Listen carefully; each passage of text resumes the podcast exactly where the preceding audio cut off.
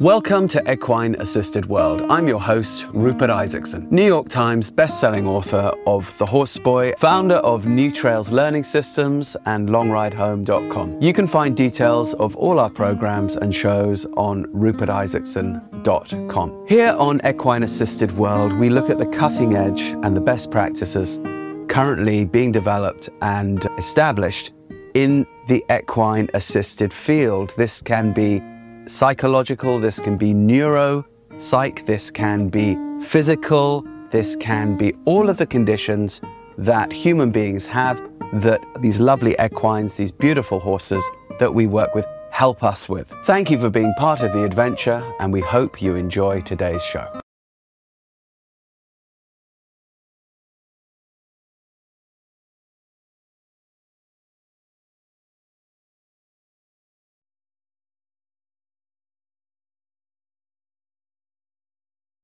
Welcome back to Equine Assisted World, where we talk to people who are at the cutting edge of this remarkable profession that we're in, with horses helping people physically, mentally, emotionally, spiritually. Never has the world of therapeutic stuff with horses been as interesting as it is now, now that we understand so much about the nervous system, the brain, and know more with each year as more and more studies come out. What started as just adapted riding for people with physical disabilities 60 years ago has now evolved into a mosaic that can be very confusing for many people. And our job is to shine a light on the people that are out there doing really interesting work. So I'm talking to one of these people today. She's Shea Stewart and she lives in Texas.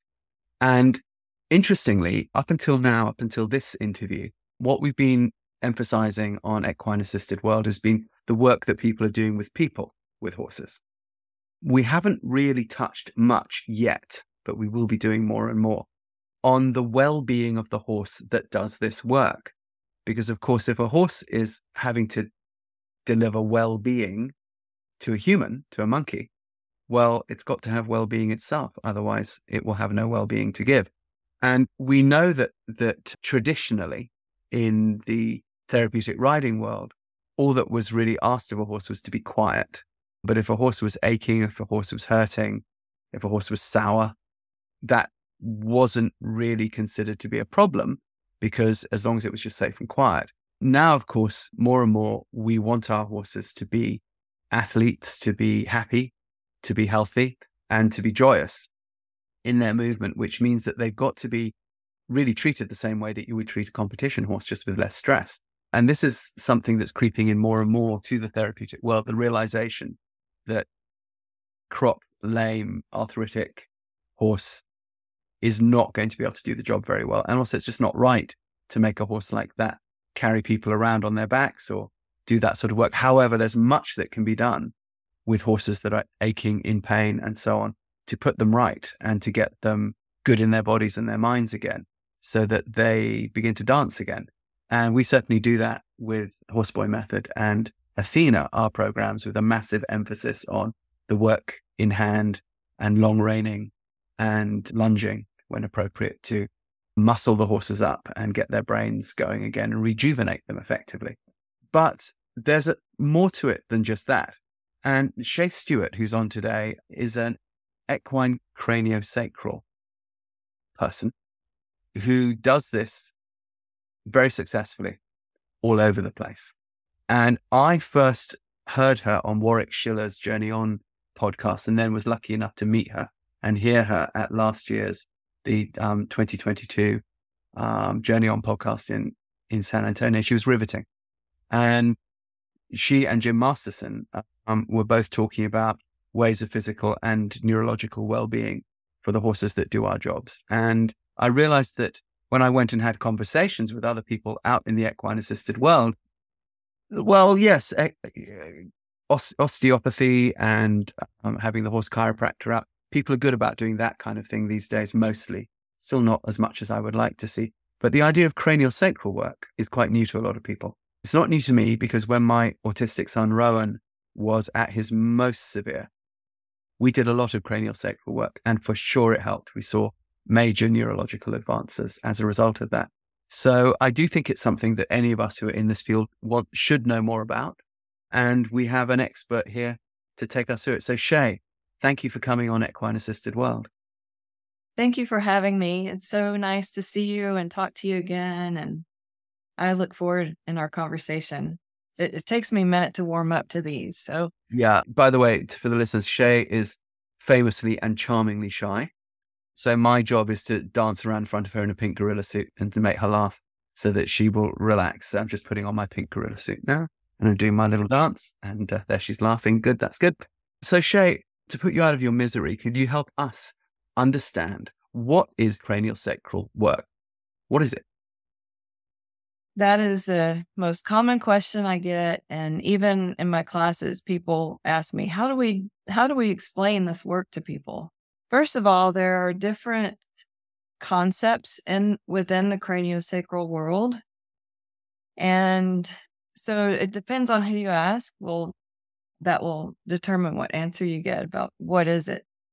But it is a form of body work. It's very gentle. It's when you watch it, it may appear that the practitioner is not doing much. It's sort of like watching somebody read a book.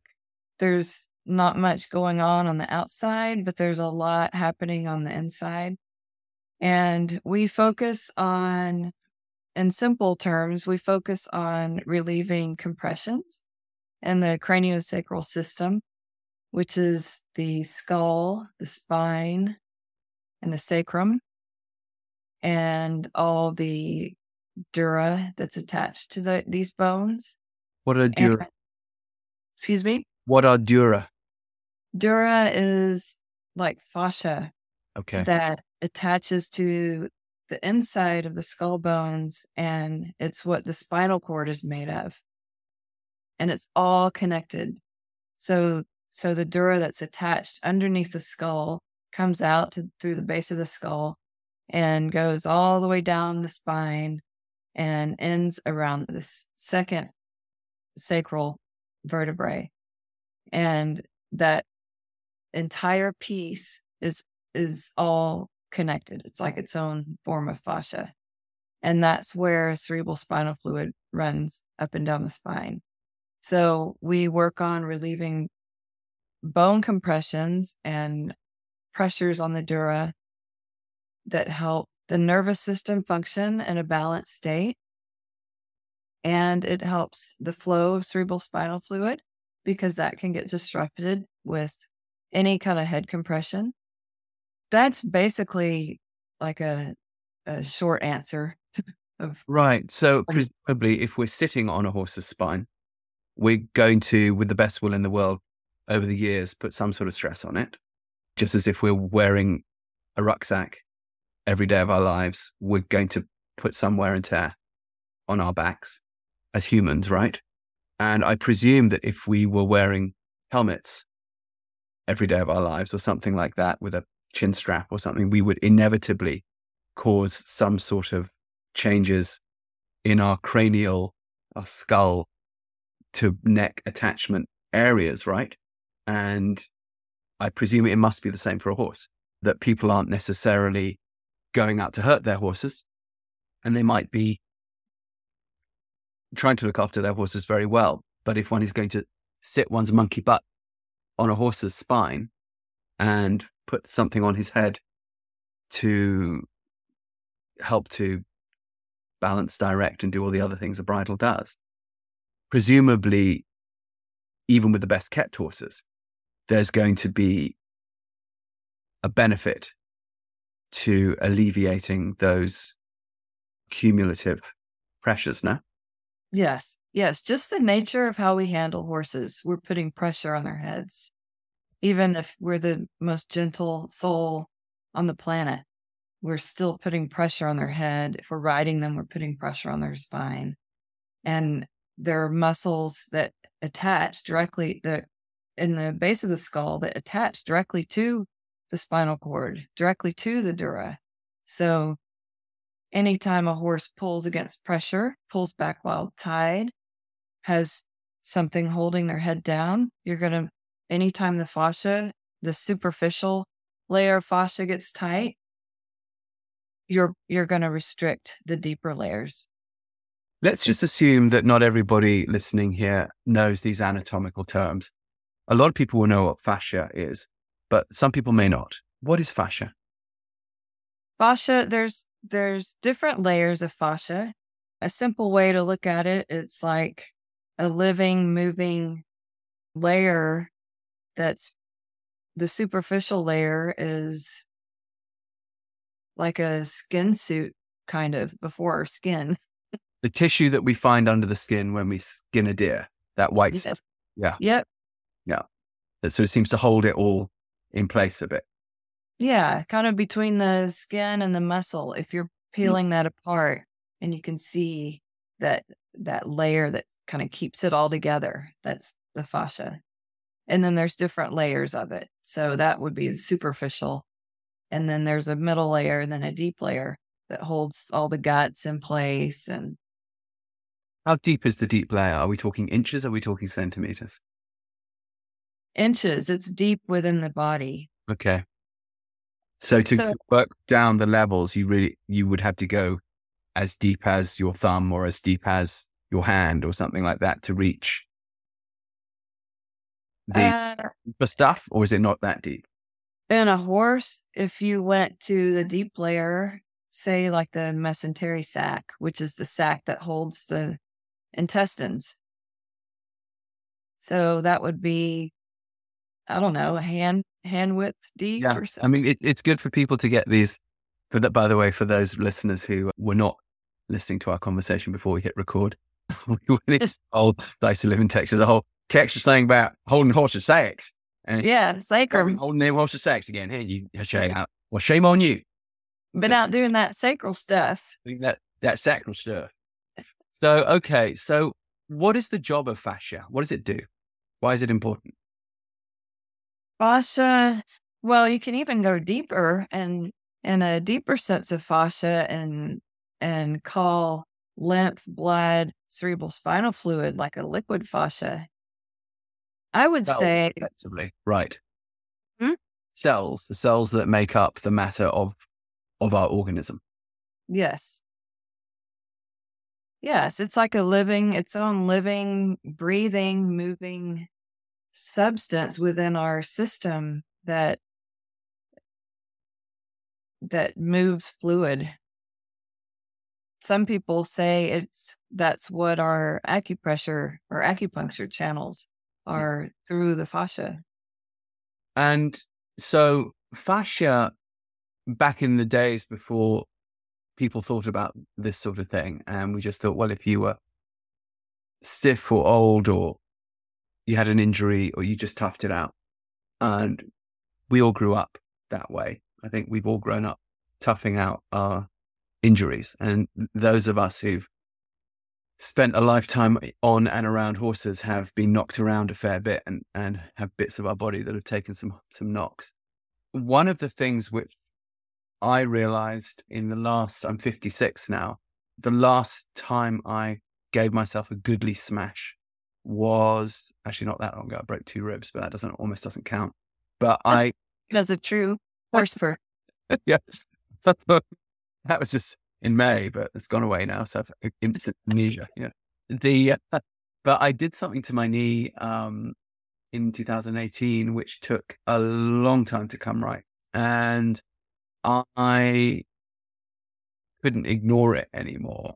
The pain was keeping me up at night. And then I realized that the, the pain wasn't really coming from the knee at all. It was actually coming from further down the leg. And someone pointed out to me that maybe having the fascia there loosened up and stretched out a bit might help. And I went to someone to have that done. And indeed, the pain went away. And when it comes back, I sort of now know what to do to do that thing in the side of my side of my calf. So I realized firsthand that as an older rider, how useful and important these things could be, which made me think about my horses, of course. And I'd always been, you know, someone who would get the back quack out. I, I like to have the chiropractor come to look at my horses every six weeks or so because they do a lot of work. I like to give them the TLC I can give them just because I love them. But I am now leaning more towards doing stuff with their with their cranial their, their cerebral spinal fluid, which of course is the cranial sacral work, because through one of our programs, movement method, we've realized the importance of this. Can you talk to us about cranial sacral fluid and what its job in the mammalian body is and why it's so important that it has a free flow backwards and forwards along the spine? Cerebral spinal fluid. Well, to backtrack a little bit, the the craniosacral, the form of craniosacral that I focus on is biodynamic craniosacral. Okay, what does that mean? We we get deep into the fluid body. So we we do cover a lot of embryology when we're studying. And we, so the way we look at the body is when you're an embryo, we're a fluid filled sac. And this fluid has intelligence. And this intelligence is us that we we basically create ourselves. So this intelligence knows what we're going to be, what we're going to form into. And so the biodynamic work and and this this Is that what people would call DNA? Hmm. Genetic codes that are coming in to program program us up? Are we, they into this fluid? We we study embryology specifically within the first 21 days or so before genes kick in, before before all that comes in. So it's like a deeper intelligence. And this this motion that creates us from our fluids is is within us as adults. So so embryology is not something that just happened to us. It's some we created ourselves and and our fluids have a wisdom. So in in the biodynamic world, we look at the body as a fluid body and this the innate wisdom is inside that and we just help help the our body find this orig- their origins basically so okay. go ahead yeah we do go a little deeper than cerebral spinal fluid but cerebral spinal fluid is is formed in the ventricles and which are pockets inside of our brain. And it comes from blood.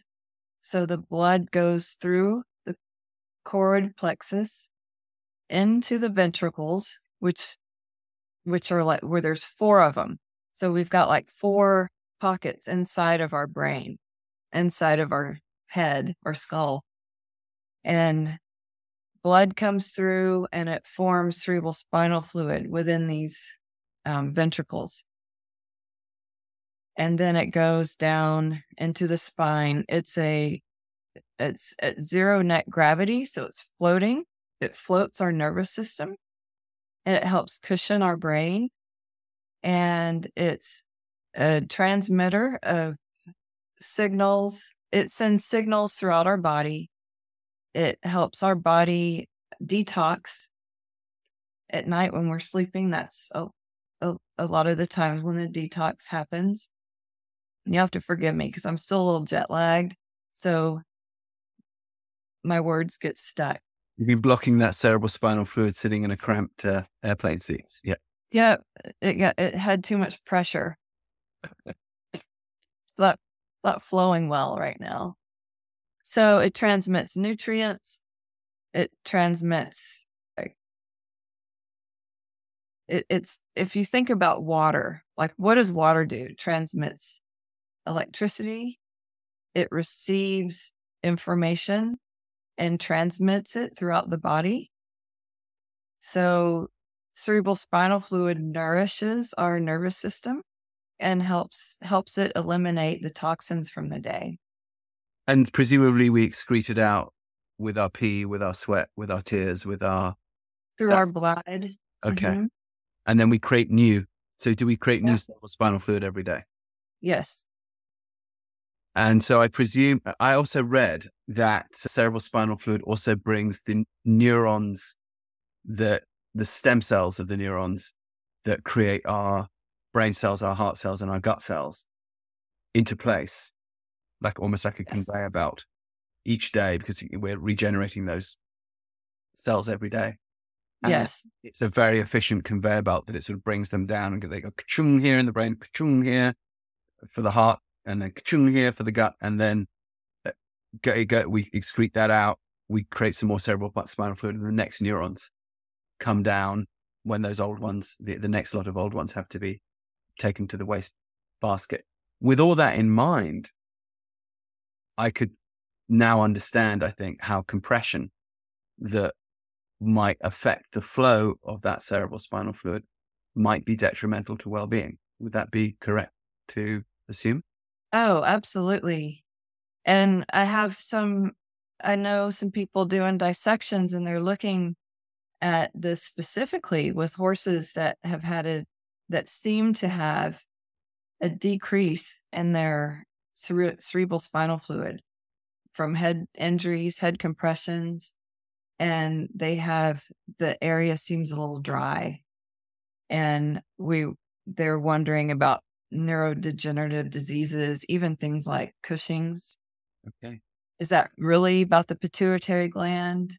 Or could there be a component of cerebral spinal fluid that's not flowing, being produced enough? And it's it's a in the it's a great it's also known as a crystalline matrix, a liquid light.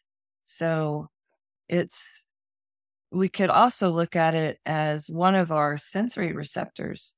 It reads our internal environment and helps send signals all all throughout our system. So if that's failing, then our system isn't going to function. There's a man named Mauro Zappaterra. Have you heard of him? I have not, but I'm going to write it down. How do I spell Mauro?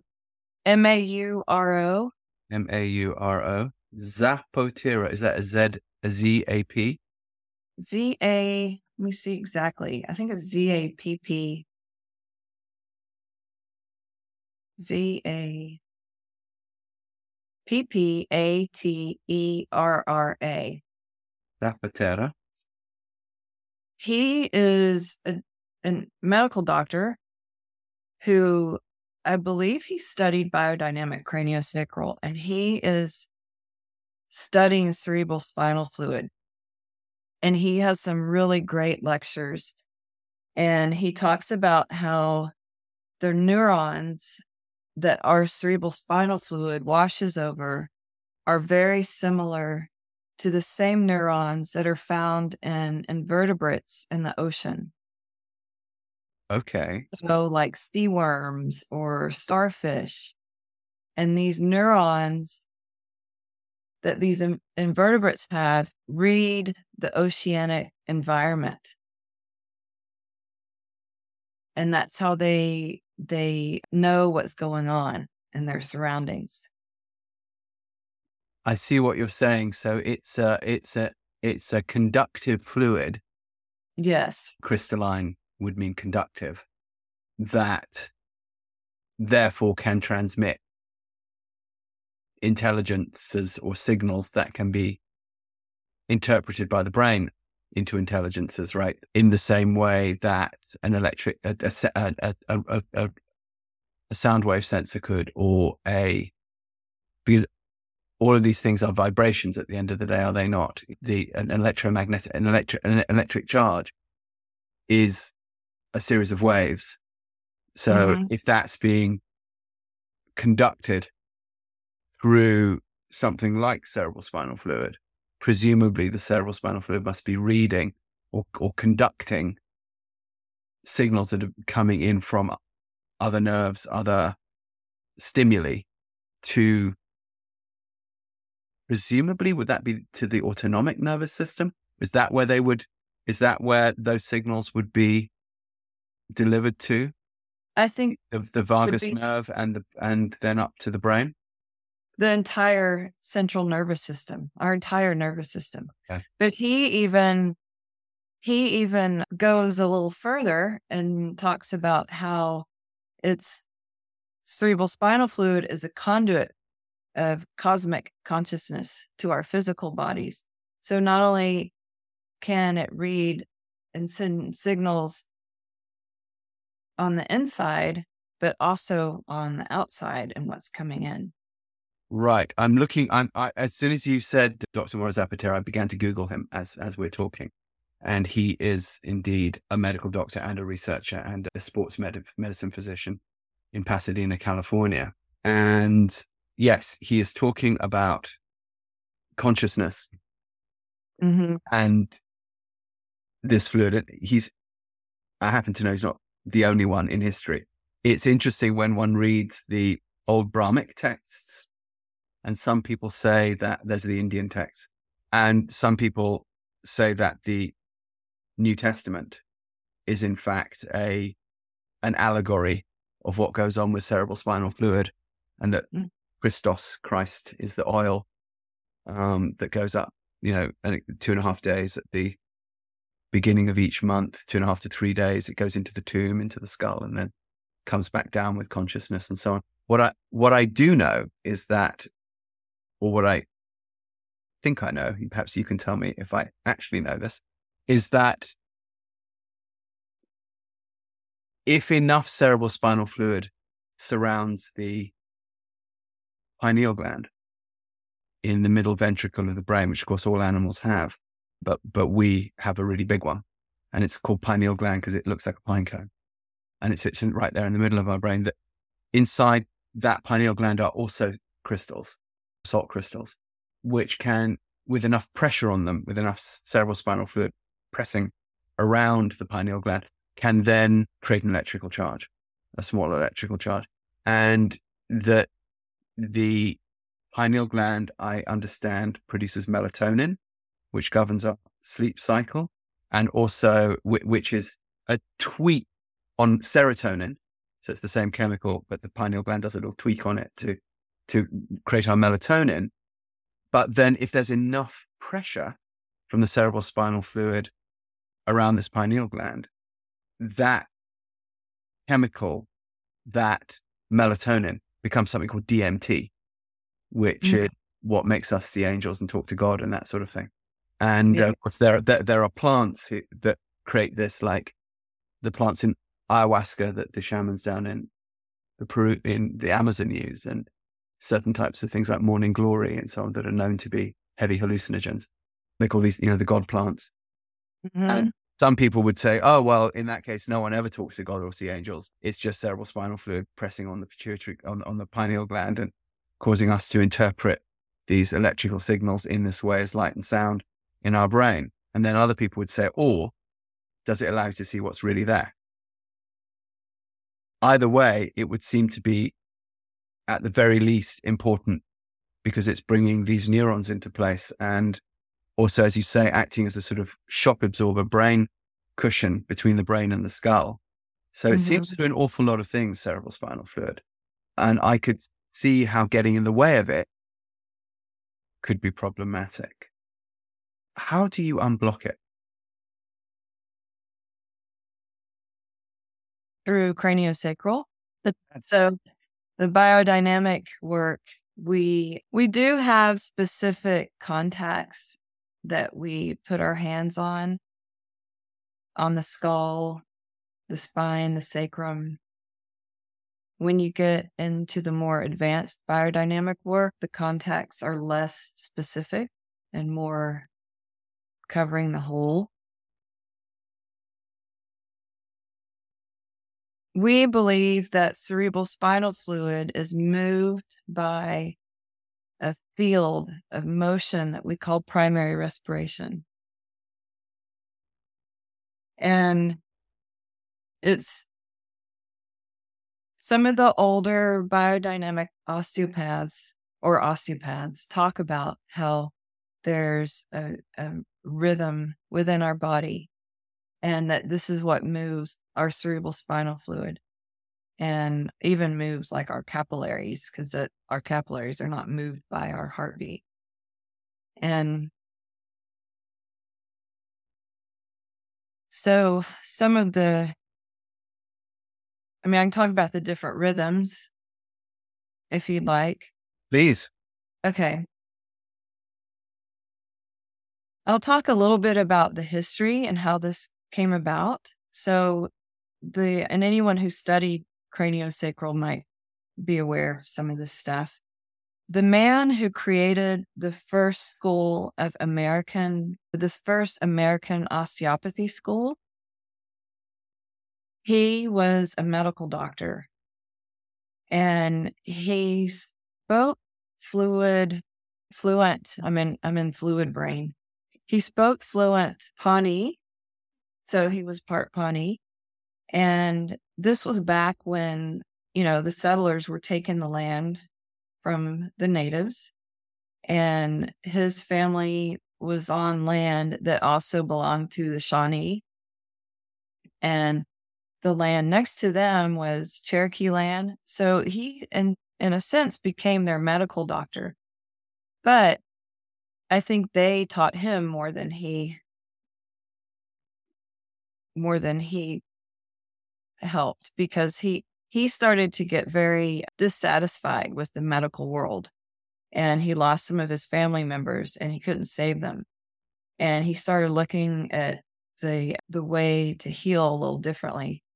And he started this school where he focused on more physical aligning the body. He talked about moving what he called nerve force and although he he doesn't he doesn't credit that he learned all this stuff from the indigenous people it is pretty obvious that a lot of this work uh, came from them.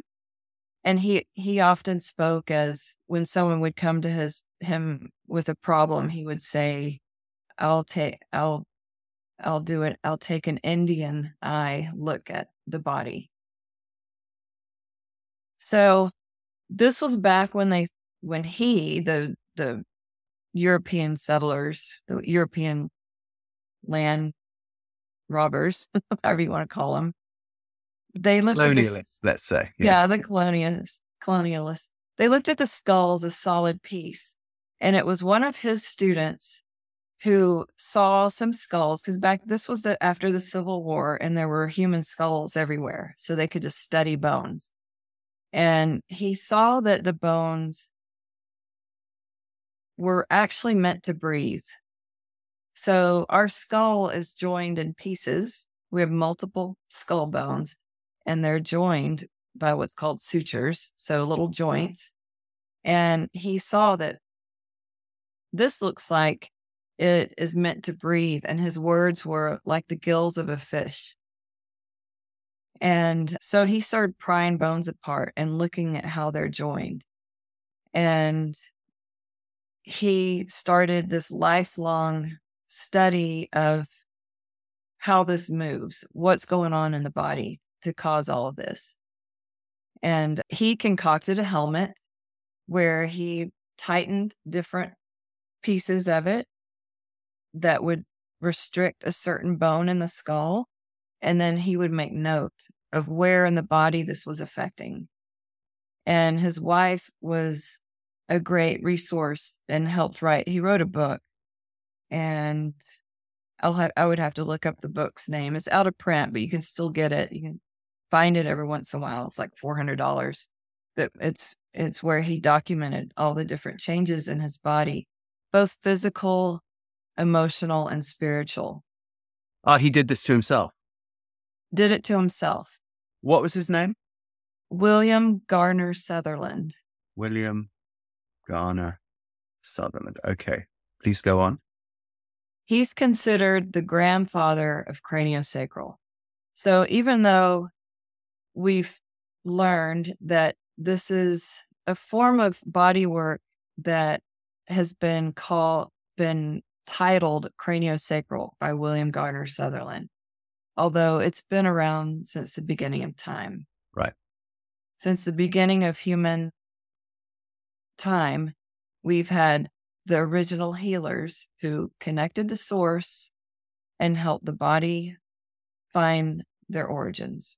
There's a ancient book in Chinese medicine where they state keep the when you keep the hips still the sacrum the sacrum gets stuck the heart suffers so it's it's a concept that's been around forever but yeah. william garner sutherland it, and and most of these things get passed down through stories and you know wasn't written so william garner sutherland was the first person who studied it from his his mindset and wrote down what we now call craniosacral.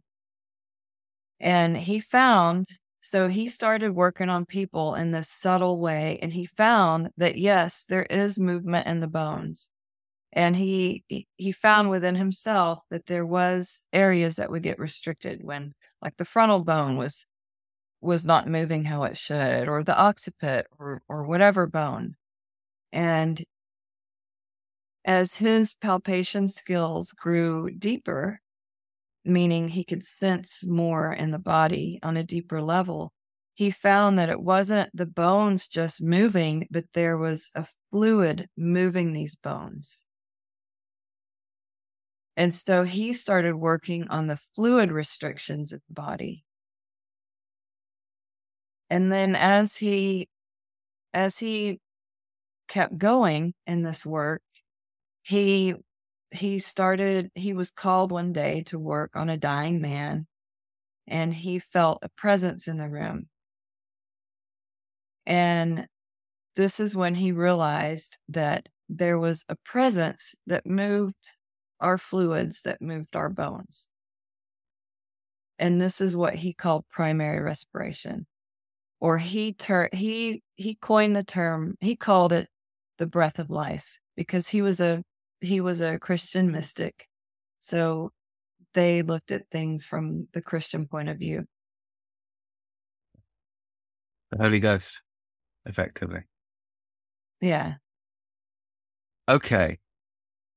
Interesting. This is interesting because, of course, as you know, that in in in the Hindu tradition, you have Kundalini, yeah, yeah which is the coiled one. You know, energy at the base of the spine and the sacrum that you can bring up and then back down again for well-being, physical, mental, and you know, and and also you know, contact with the divine. The Bushmen of the Kalahari, the San, Khoisan people who I have a lot of experience with, they talk about something called Rum, and Rum is exactly the same thing, and they describe it the same, and they have a way of manipulating it into their abdomen and boiling it so that it boils as it goes up the spine. And when you touch them, they become extremely hot to the touch. And and this is what they can then sort of effectively burn your illnesses out of you when they're in mm-hmm. this state. And of course, they go into the spirit world this way and so. on. But it all seems to come down to cerebral spinal fluid. When, as you know, when my son Rowan became verbal in the saddle in front of me through, and I noticed that the more collected the horse went, the more his hips moved and therefore it's softly and in rhythm, the more he spoke.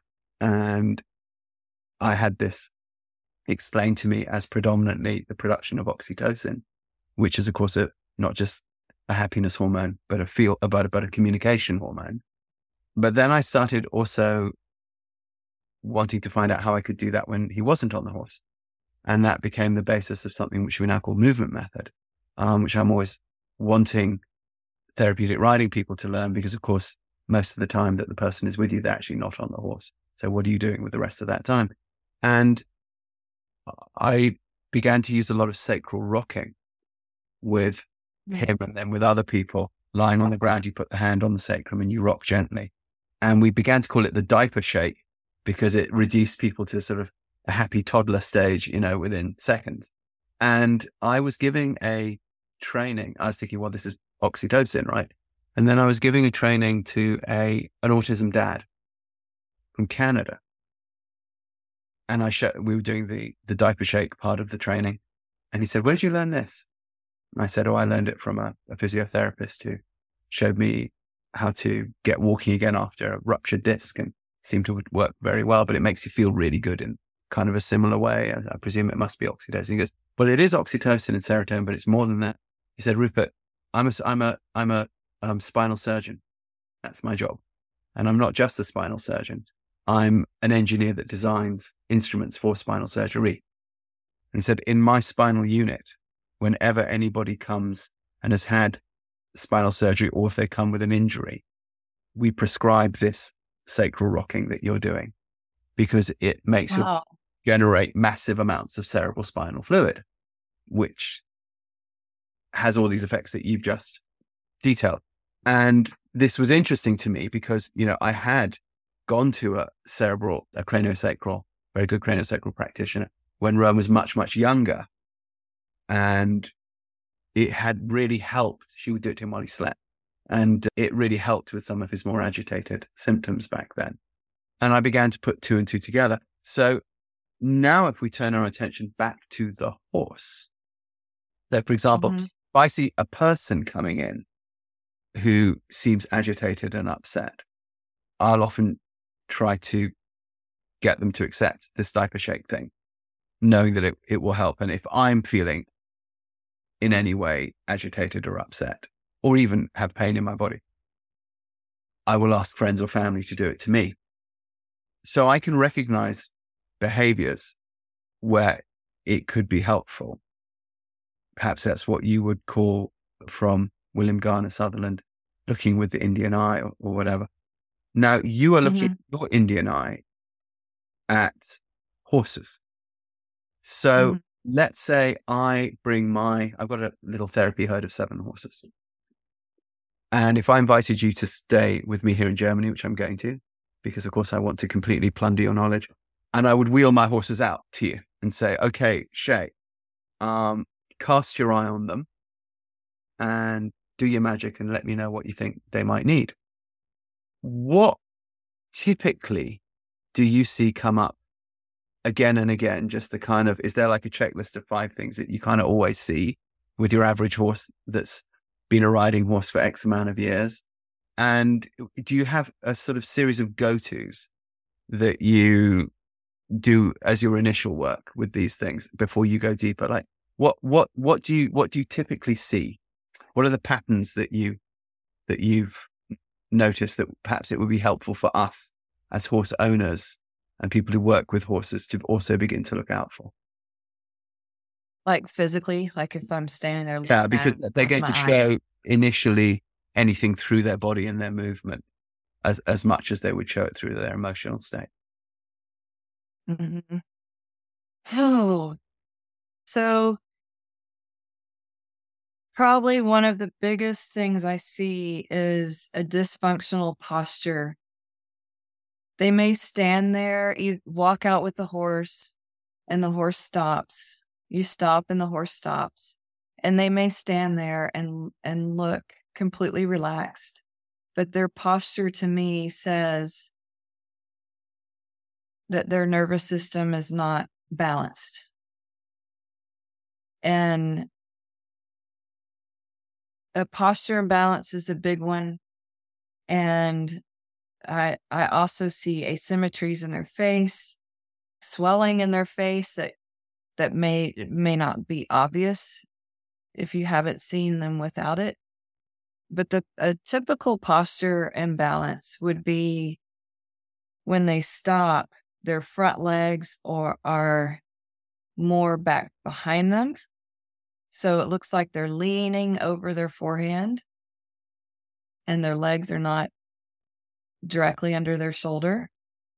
I I'll see the base of their neck looks a little dropped the croup might be level or higher than the withers. The neck, their head may seem a little higher than it should in a relaxed state. And those are the biggest changes I see in craniosacral. The other thing I see are what I would call a headache look, which is the eyes the eyes will be maybe drawn down, narrowed, darker. I'll watch how how are they engaging with their environment? Are their ears moving? Are their eyes looking around? I, I watch eyeball motion. Like if when you turn a horse one direction and they look, do their eyes track smoothly and have a full range of lateral motion? Or do their eyes stop at a certain point and then they tilt their head in a awkward position to look? Or when they're looking to one side, do their eyes make a weird skipping or tracking to them? I see that a lot. And usually eye motion has to do with sphenoid bone compression, which is the bone that the brain sits in. And all the ocular nerves run through this bone. And so any tension in fascia can can pull on the little holes we call foramen that are in in the bones that the cranial nerves run through. Any any tension in the fascia, any head compression can put compression on these these nerves as well and restrict eye motion. I'll I'll look at how are they holding their tongue? Does this does their mouth feel dry or does it feel too wet? Is there too much saliva in their mouth? Is there not enough saliva in their mouth? How are their ears moving? Does one seem to kind of look weak and not maybe move well with the other one? Do they move at all? Some horses just may stand there and their ears kind of off to the side. I look at how are they breathing? Is it just it, can you only see motion in their belly when they're breathing or does their entire rib cage move? Even the muscles in their back should move when they breathe. I watch how are they holding their tail? Is it soft? Is it off to one side? Is it does it seem tight? I look at their fur, the hair on their coat should all go in the appropriate direction. And sometimes you'll see a weird patch of hair specifically on the neck that looks like it's growing straight up, but that's the fascia pulling the hair out of alignment, so to speak. Oh, look, does their coat seem dull? Does the hair seem like it's tight and flat on their skin? Or is it soft and and fluffy and relaxed? I'll look at how they're how they're landing on their hoof. Is it balanced? Do they stand too much on their toe? Those are basic things I look at. Okay. And so let's say you would you normally see all of those things or would you normally see say three of those things or five of those things together in a given horse do they tend to come in little clusters depending on the those are type of horse or the type of work the horse has been in those are pretty common things i see in almost every horse okay all of that together mm-hmm. and so where, what's your go-to where do you begin well, I begin with myself. So, in order to do this work, you have to get out of your thinking brain and be embodied. And horses are highly telepathic and I I have I have what I call cycle of attunement exercises that I'll do. I'll check in with my breath. Where's my brain? I'll ground myself. And then I expand out. So I do a meditation where from my midline, which is our spine, I'll tune in there and I will expand out three feet from my body and I'll expand out through the barn. I expand out through the environment. And I invite this slower rhythm to present itself. And then I will go to a contact on the horse, a lot of times I'll start at their sacrum or I'll start on their temporal bones. And then I'll do that same cycle of attunement where I'll I'll check in with my breath. I'll find my midline and I'll expand out. And then with the flow of this rhythm that comes from nature, your mind kind of naturally drifts. So I'll pull, get pulled back into their temporal bones. And I might hang out there for a little bit in my mind's eye. Maybe I'll track down their body. Most horses will tell you where they want you to be. They'll either tell you, don't leave my temporal bones. And they'll, they'll show you that by when I do leave the temporal bones, they'll snap out of the zone they're in and they'll glare at me. Some will even pin their ears or they'll they'll toss their head away or they'll show me some sign that they're disconnecting. So I'll go back to the temporal bones and they'll go right back to where to that healing state that they get into. And it's usually usually in the first few sessions with the horse, they're pretty specific with where they want my mind to be when I'm with them. When your mind is, say, on the temporal bones or on the sacrum, what are your fingers doing? What are your hands doing? It's a very light touch, like the weight of maybe a sheet of paper. So I will wrap my hand around their temporal bone, or I'll place my entire hand on their frontal bone. Some bones are a little deeper, like the sphenoid bone is deeper inside the skull on a horse. On a human, you can feel it, but on the horse, there's a specific contact and then you go in with your mind's eye deeper into that bone. I presume when you were learning to be a craniosacral practitioner, did you initially learn to be that on people? And did your tutors use these same techniques, these psychosomatic techniques that you're talking about with yourself? Or are these things that, that you came to in the course of your career? Well, I started receiving craniosacral in 1989. So I was 20. Well, I'm 55 now. I was 21, 22, something like that. And why did you begin to receive it? So I was, my sister was a professional ballet dancer, and they were, you know, they always were getting some interesting form of body work. And this was before spas and massages were a big deal. And maybe even before chiropractic. I mean, chiropractic was around, but there wasn't a chiropractor on every corner. Mm. And I was having um, migraines and a lot of neck pain. And my sister recommended this craniosacral therapist. And I just moved to San Francisco.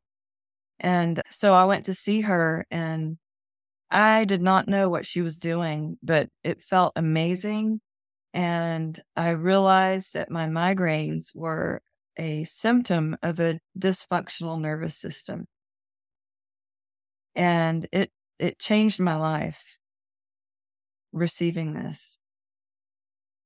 Um, so I was familiar with craniosacral before I started learning it.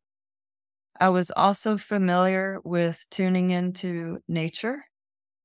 And I was also familiar with, I guess you can say, telepathic communication. The women in my family were psychically connected. And um, why? Hmm? Why did they did they come from a particular tradition, or was no. it behind that somehow?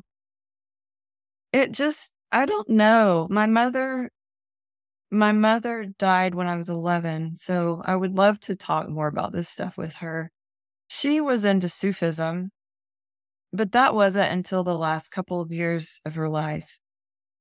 My grandfather's grandmother, I believe it was his grandmother, was Cherokee.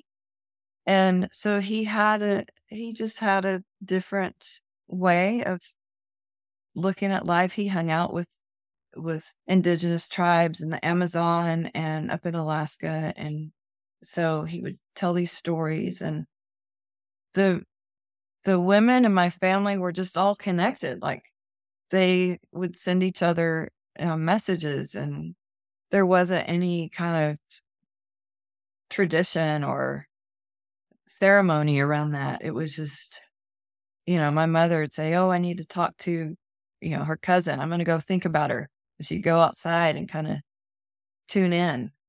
And then, you know, an hour later, my cousin would call and, or whenever the phone would ring, they all knew who it was. They'd pick it up and go, Oh, hey, you know, so and so, or whatever their name was without even saying hello first. So that was, that was kind of part of some of my upbringing. And then it kind of went away a little bit when my after my mother died and when I went and got my first craniosacral session, a lot of these things that I had forgotten about came back. And so it was a form of body work that I was always seeking to receive. And it was hard to find back then. And it was around 2006 or so that I started studying it on horses.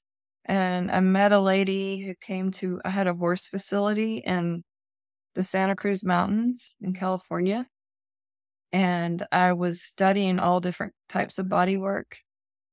And I met a woman who taught equine craniosacral and to answer your question, no, none of this was talked about in those initial classes. Got it.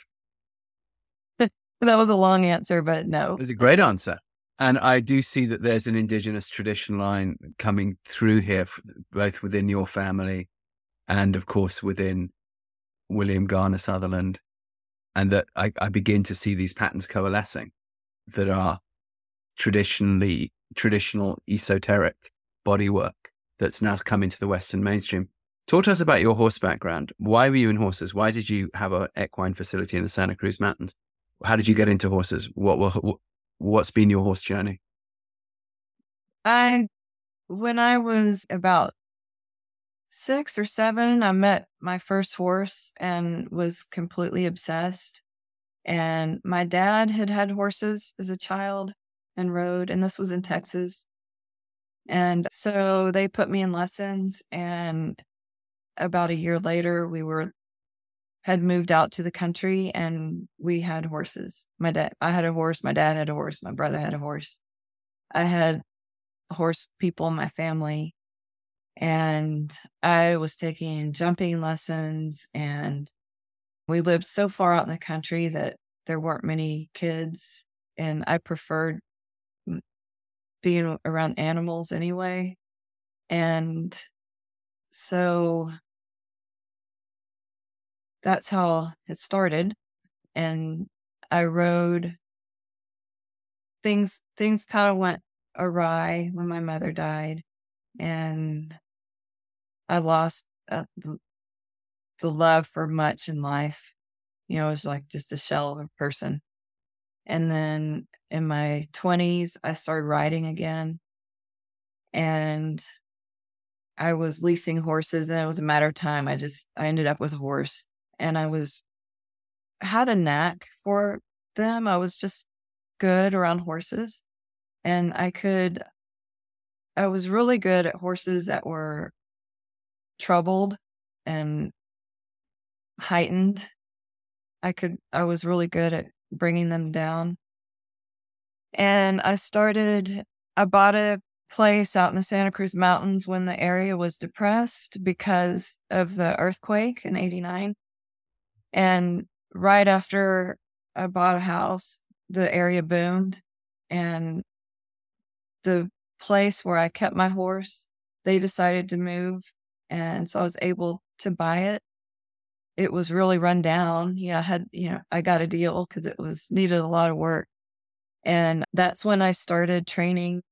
And I had a mentor that I met probably the late 90s.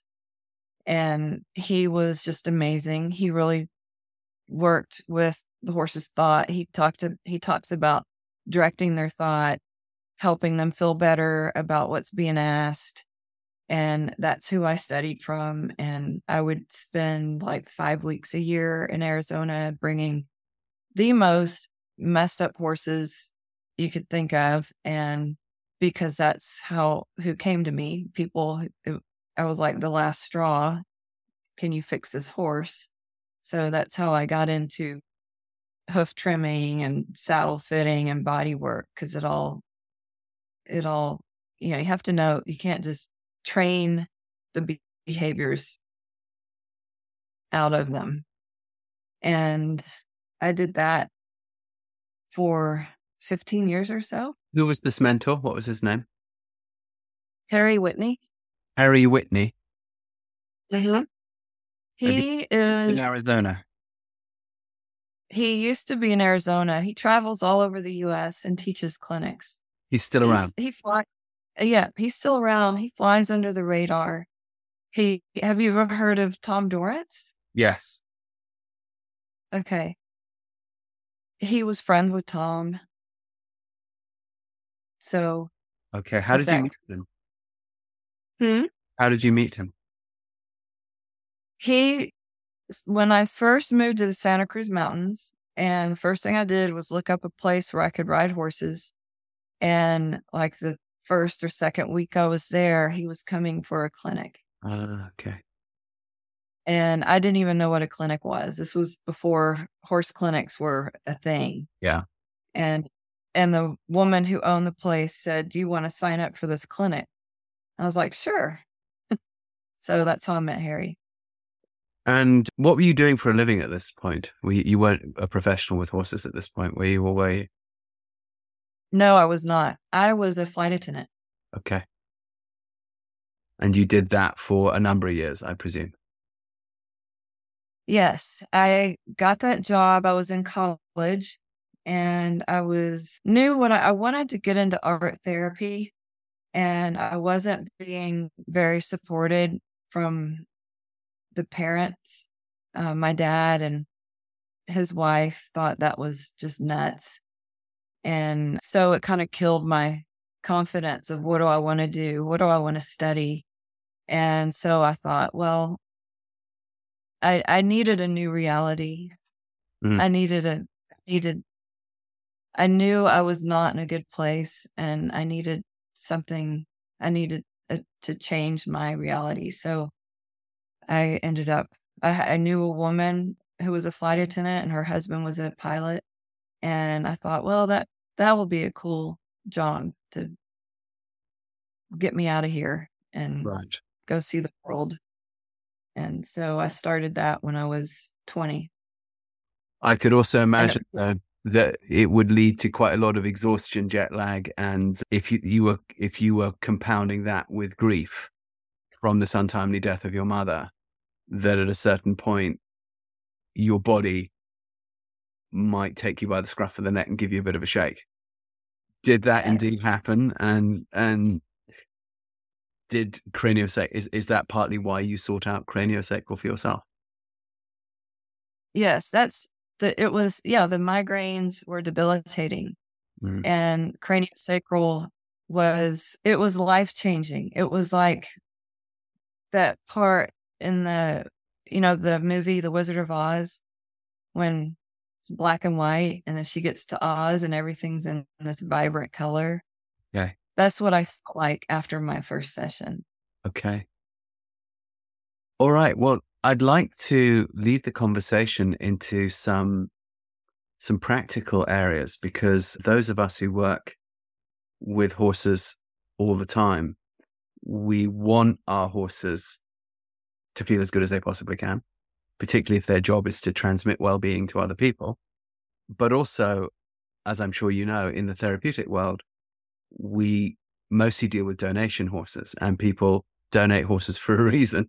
Usually they come fairly messed up. And so, as I said at the beginning of this conversation with Horse Boy Method, with Athena, with our mounted, with our horse equine programs, we spend a lot of time with lunging, in hand work, long reining work, giving horses crazy time, free jumping, lots of trail riding, lots of unmounted work, lots of just rebuilding them and rebuilding them. We get good results, but we're always looking for how to be better. I asked you also about certain patterns that you see when horses come in front of you. So I definitely see a certain number of patterns. We now have over, you know, probably over 100 locations that do say horse boy in the world. And I'm always going out to them and there's their new crop of donation horses. You go, yeah, yeah, yeah, yeah. So I could identify sort of five or 10 things that I see regularly. Could I, and I'm sure a lot of listeners do, could I ask you about those things through your lens? And perhaps you could give us some insights into what could be behind them and what could be good approaches for them. Mm-hmm. I think people would find that very helpful. Could, could I start with the first one? The, the, the first thing we almost always see is congenital weakness in the loin and the stifle that le- that shows itself almost as as as a, as lameness, but not quite. And mm-hmm. we spend a lot of time strengthening those two parts of the horse. But we definitely notice that almost every horse that comes in front of our eyes has this. Why is that, do you think? And what's your go to there? I think they get weak there from a posture imbalance and how they're ridden. And any kind of head compression can cause this weakness. It'll throw off their posture. And so you get on them and, or you do in hand work and you, you train, try to train the correct muscles. But if their nervous system is not regulated, if they're stuck in a heightened state in their nervous system, you're going to be fighting against that because it's the brain telling the body how to be. It's not a muscle that just needs to be strengthened. Where craniosacral shines is the work on the nervous system. So I believe that's where it starts. And that's where you can see the biggest change. I had another thought, but it went away about that. Perhaps it will come back if we turn our attention to another thought. Maybe that thought will come back because I would like to hear it if if possible. I'm just going to move up, move up the body a little bit. So there are two other ones which you know we we often see. Kissing spine is something we often see. Thoracic kissing spine in horses that have been jumpers, and lumbar kissing spine could be from anything again, we have ways of addressing it, and sometimes we can be quite successful. However, I would dearly love to know more. And again, can you just tell me your thoughts on on those 2 mm-hmm. things? Well, another thought about this whole thing is we we any mammal humans, horses, dogs, you know, whatever, can have what's called a contrecoup force. Mm-hmm. So, say, you know, a horse gets runs into a fence on their shoulder, their left shoulder, and that force can travel down through the body and end up causing an issue in the right hip. So, pinpointing where some of these things are from, this is why and craniosacral helps because we don't go in and try to fix we try to expand health mm. And plus the the point in the body that might be hurting might not have anything to do with where the the initial problem is. Kissing spine is very common. I don't know if it's because now we can we have better imaging, we can see it. You know, maybe it's been there this whole time and now we can diagnose it. It's usually the there are surgeries, but the surgeries are not a one and done deal. Usually there's problems in the entire spine, not just the thoracics or the the things that stick up off the top of the spine. Things stick up from their spine. Yeah. so there there can be arthritis in the actual vertebrae as well mm-hmm. with kissing spine. And, you know, once again, I'll take it back to the nervous system. Yeah. The fluid body, the and even even when you do a therapeutic approach like chiropractor, chiropractic or osteopathy, it's still it's introducing a force into the system. Yeah. And there can be a ripple effect of that. And that's where craniosacral can come in and help help those rhythms match up better. The breathing rhythms in the system arthritis, of course, you know, one is obviously going to be seeing a lot of this. Most horses that are donated are older and have had careers. So there's wear and tear on the body, on the cartilage, and on the bone, let alone, you know, tendons and ligaments too.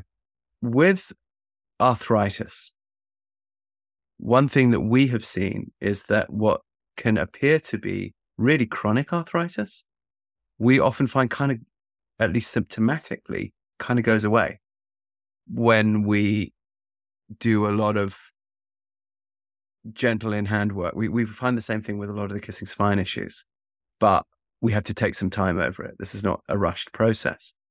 There's that word again, the processes, the processes. But when when when arthritis, for example, seems to dissipate, is in fact what we think of as bone deterioration? Is it actually more tightened fascia? I, I wonder about these things because I've seen one of the places I teach is a YMCA camp, and they they they have all their horses are donated, and they they're all arthritic, old, and the the ease of movement that comes you know we're helping the body get back to its original source. Remember the health.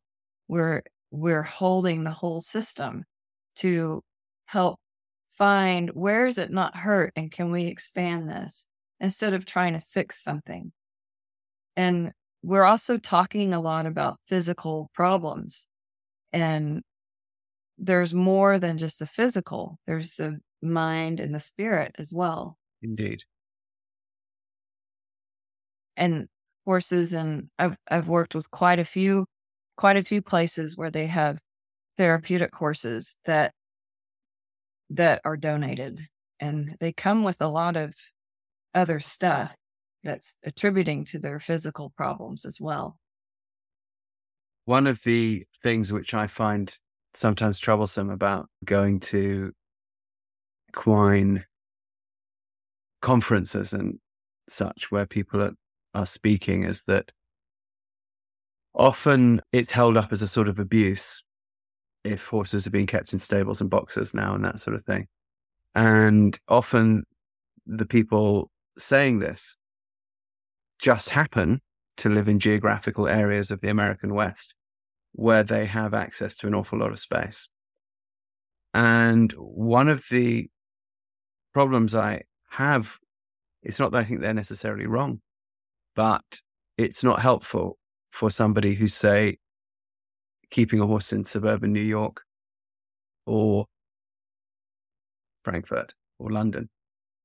And what's available to them, they, they don't even own the facility there. They're at a boarding stable, they're, you know, and they don't have power in, over the environment. And so I started thinking about this quite seriously because a lot of a lot of the therapeutic riding stables we were dealing with were in urban or peri-urban areas. And why we couldn't just go to them and shame them and say, well, you guys suck because, you know, you're not in Wyoming. And it's like, well, we know we're not in fucking Wyoming. That's why we're trying to do, that's why we're serving these kids from the local housing estate. Um, yeah. So how do we make it better as best, as best as we can? So we started looking at how can we emulate as much as possible horses in a natural environment in herds if they have to be kept in confined areas a lot.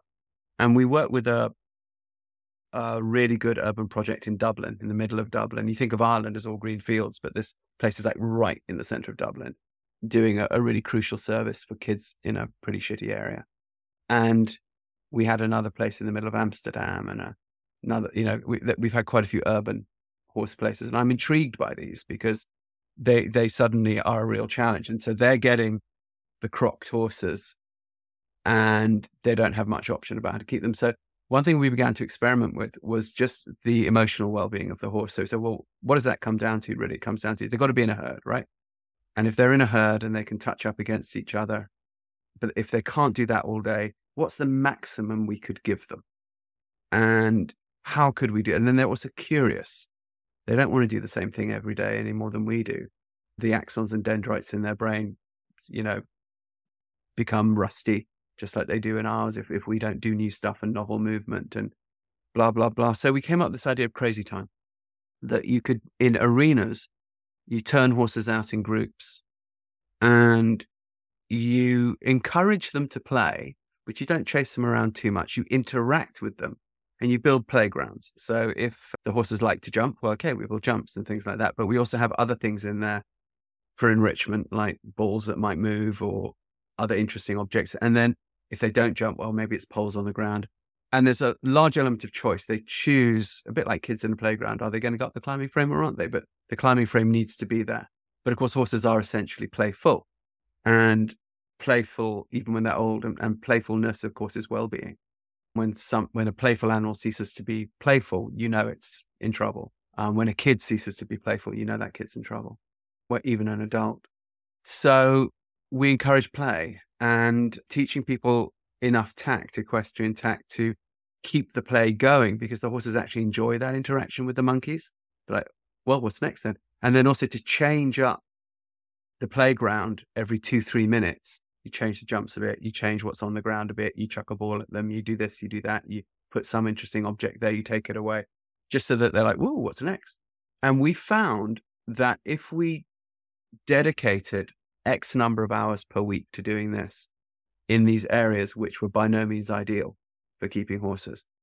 Everything in the horses changed, physically as well as mentally. And then we had to come up with, well, how do you make this not a time conflict? Because, of course, these stables are seeing, you know, a lot of clients. And then we said, ah, oh, but what if that was the session where you're seeing the client? And then what if, so we, we now have a whole set of things we call crazy time, because kids want crazy time too, and adults want crazy time. And it becomes about teaching them horsemanship, or it could be about teaching them maths because we can mark out the distances and the heights and the widths of the fences and or the materials that of the types of wood that the jumps are made from or the poles are made from or any number of things that we can do. And so that that those crazy time sessions are paid sessions. So there's no time conflict anymore. So it's a kind of win-win-win. The horse gets what they need. The client definitely gets what they need. And you, the facility owner, get what you need because not only are you serving your client, but you're serving your horse. And, but it, it was looking at this, as you said, that beyond the body. And we found that the body stuff then obviously responded better to the body stuff that we were doing with the lunging and that sort of training and the the the in hand work. But really, it seemed to me that what we were coming down to was happiness, and that could take many forms. And then I, I began to look at horses that were kept in large pastures and realizing that they weren't necessarily that happy. They definitely, you know, it was more optimal than horses that were kept in boxes. But I began to see plenty of depressed horses in pastures. And that was intriguing to us. Well, why would they be depressed in a pasture? Because surely they're getting kind of what they need. But it seemed to me that the quality of the interaction with each other and with the humans, if that was somehow lacking, that could lead to boredom and which is a, for, a sort of form of unhappiness, even though they're eating grass. What do you think about that? This this idea. It, it, it seems to me more and more that, that curiosity and play are really at the root of well-being. And that this is something that is not really looked at in organisms of any kind really. And where might this come into the cranial sacral uh, and nervous system? What, what, what's going on with that do you think? I th- i think that's a, all a great idea. And when i when i trained and and studied with harry he he talked a lot about that getting the horse make helping the horse find interest in what you're doing mm. and be mentally engaged and and not stressed out or not shut down i've seen horses that lived in her uh, outside in pastures but it was such a dysfunctional herd they they were just difficult difficult horses to handle and my place in California, they lived in small paddocks because it's it was on the side of a mountain, and we did the best we could, and uh, they we rarely had colics. Mm-hmm. The vets would always say, "Why don't you have colics here?" The place down the street, they colic every week. Somebody's colicking, and there just wasn't that much. There was not much injuries. So I think there's a lot to that keeping them curious, changing thing up, things up. We had barrels in the arena. We do all kinds of things with those. And where the craniosacral comes in is it helps it helps the body let go, helps the nervous system, the body let go of stresses inside the system that it that it's been holding on to. And and the craniosacral work is giving their nervous system a safe place to let things that have been stored deep in the cracks help those cracks open and let them out whether it's you know an injury or or some emotional thing in there that's stored that's you know trapped in the system, so to speak. When you say in the cracks, you actually mean in cracks, like in the cracks between the plates of the of the brain of the of the skull, or metaphoric cracks. Metaphoric cracks. Yeah. But I guess it is true, is it not, that people say, I don't, do you think this is true? That memory is to a large degree carried in muscle. And that's why people say, oh, you know, I did this yoga pose, and then suddenly there was my grandfather. Uh, I remember my grandfather telling me this joke, you know, that I'd completely forgotten when I was five or something like that. Do you, this this idea is? I'm a bit intrigued by what you said just now about the, where the cranial sacral will come in is that it helps let go of stored stress. Yes, and and the my training we look at it as stored in the fluids in the fluid body so it goes deeper than muscle memory, deeper than cellular memory. It's it's stored in the fluids. And if you think about imagine that we have inside of our skin if if we were like a water balloon and there's different there's slower rhythms down in, the deep. And then as you get more surface level, it gets faster. The faster rhythms are usually where the dysfunction is stored, and the slower rhythms can't push that out because it's it's trapped in there and it's it's deeper than a muscle memory so in a craniosacral session sometimes like i was working on a horse not too long ago and I got a, a sense of, I, I had a vision of the horse just standing in the pasture, staring out into the forest. And I felt a sense of emptiness, just empty. And about five minutes of the horse processing this and I was getting this vision. About five minutes later, the owner said, Did I tell you about the horses that just died? And she told me about how the two oldest horses had died pretty close together. And she said, ever since they died, this mare that I was working on stands out in the pasture and just stares out into the forest. And she doesn't follow the other herd when they go to the next pasture. She just stands there and stares. And situations like that happen often in a session. And the way I look at it is the the sadness or the I don't know if I want to use the word trauma, but the the what the horse went through is processing out of the system. And I believe that's why I get the vision. And then the owner picked it up too, without realizing what she was picking up.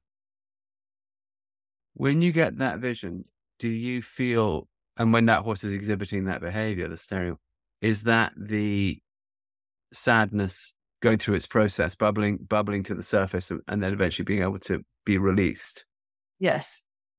And is your job to expedite that process, basically, to help smooth hold space, yeah. hold space to allow it to happen, and by me becoming aware of it, does help reinforce the system to let it go. Have you seen a change in the map? Mm-hmm.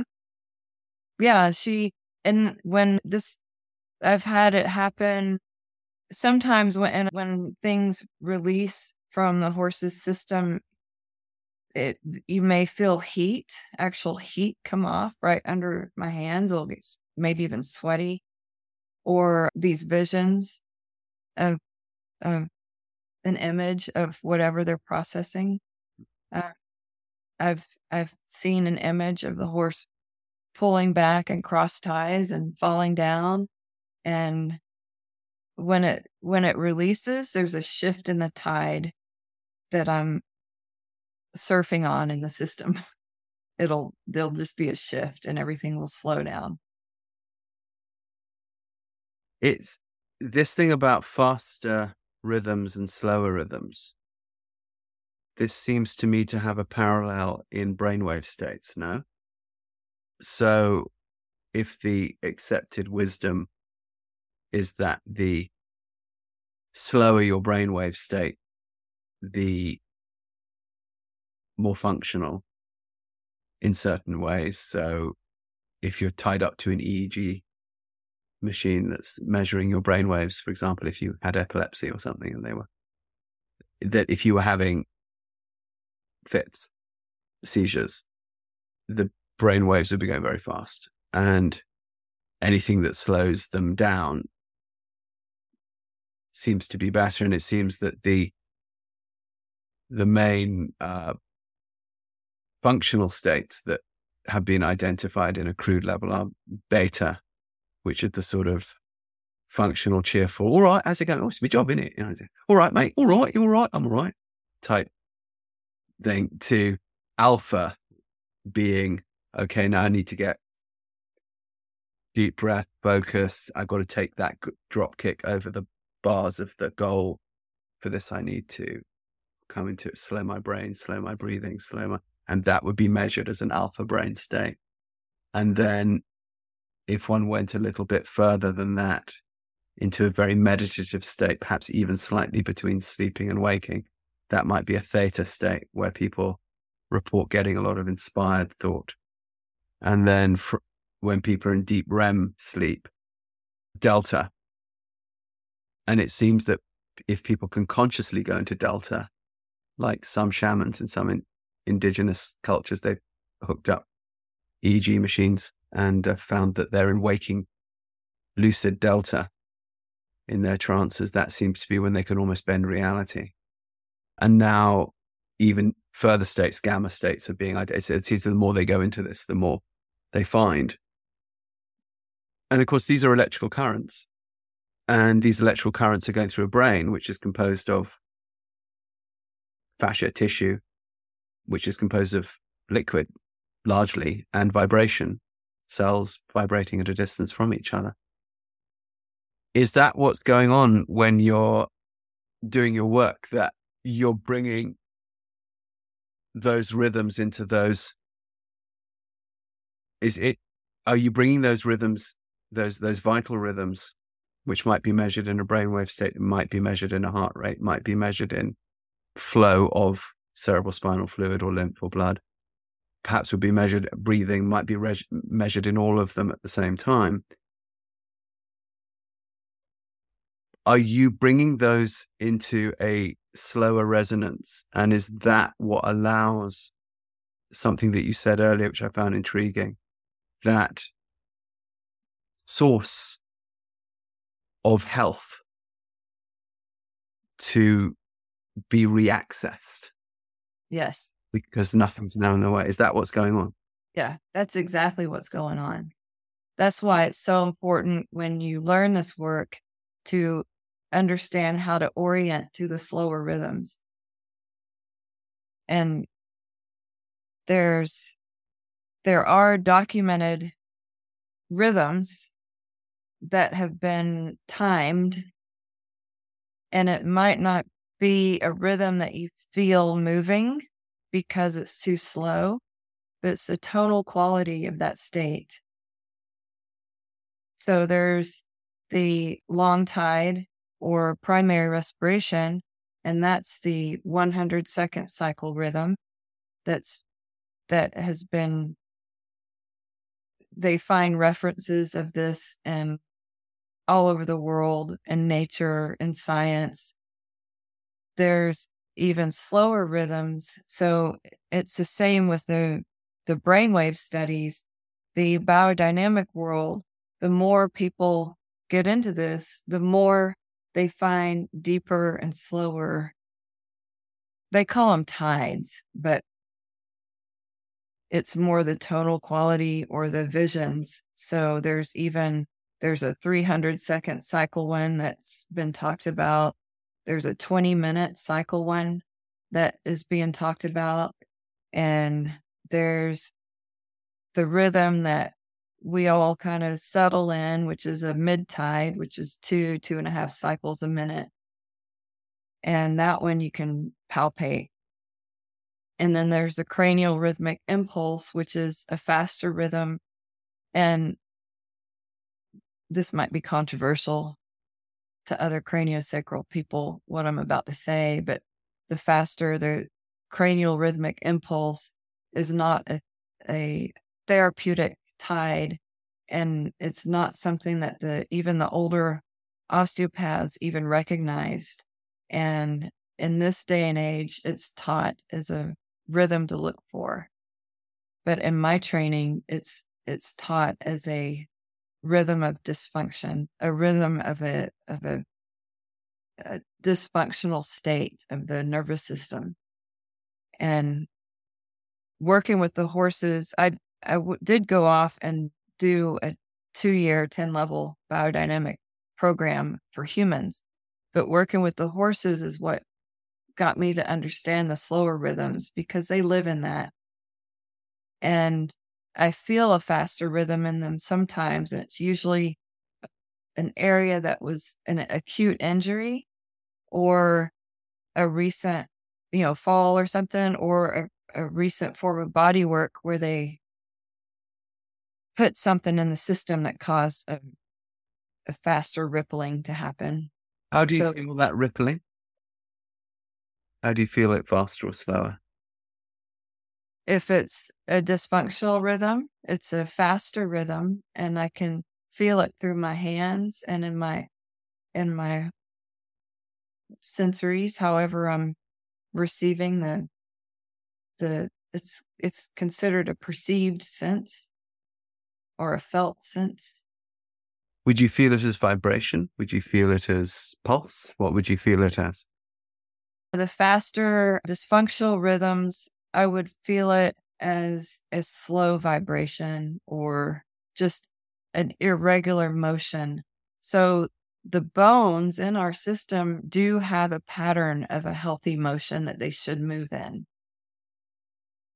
You know, like the frontal bone, the lateral edges flare in cranial rhythm. And so, what I would feel in a dysfunctional pattern, maybe one side is not moving at all and the other side is moving too fast. So, I don't feel that fullness coming into my hands. And why, in some forms of cranial sacral, would they think that the faster rhythm is a good thing? I don't know.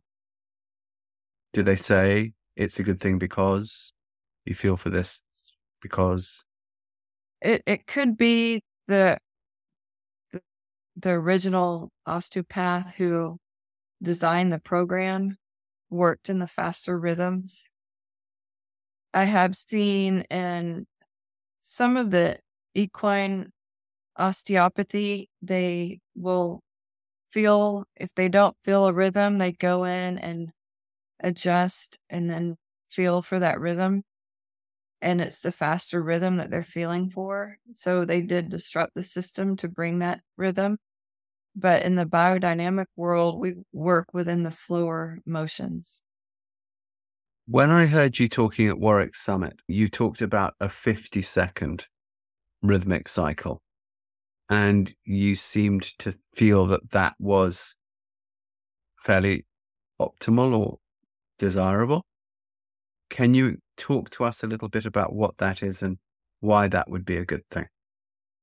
Yes, that that is what we call primary respiration. Primary and respiration. Okay. Primary respiration. And it's a, a 100 second cycle with the phase changed every 50 seconds or minute. You can, you can say it's about a minute. That is the, that is the primary respiration is what biodynamic craniosacral practitioners orient to. And, and this is what we're taught is the healing rhythm that comes from nature that flows through our bodies and is measured in a 100 second cycle minute or cycle tide. I'm just looking this up here. The, the first thing that came up when I typed in primary respiration is good old Google the primary respiration mechanism, PRM, tell me if you think this is true or not, is a functional unit based on the accommodative actions of cranial articular surfaces. Is a cranial articular surface the bones in your skull? Maybe the cranial sacral mechanism, which would be part of that, would be the bones in the skull. Okay. PRM has five distinct anatomic slash physiologic components, colon, the inherent rhythmic motion of the brain and spinal cord, fluctuation of cerebral spinal fluid. So reading between the lines of that is, is what they're saying that if you're in this primary respiratory rhythm that you're talking about, mm-hmm. then your or the horse's flow of cerebral spinal fluid, which we began this discussion with talking about all the reasons why that, that's a good thing. If it's in that rhythm, is that the optimal in terms of source health? Is that where you ought to be when you're a kid and things have not yet messed you up? Young yeah. have not yet. Yeah yeah this is a this is the yeah this the source it's the it's where it where where it's all at it's the original source that's found in nature and inside of us do we see these same things like in the plant kingdom do we see them in in osmosis and do we see them in photosynthesis and that sort of thing does mm-hmm. it do we do we see them reflected in other yes it's been measured in the plant world there's I think his name, I think his first name's William Seifriz.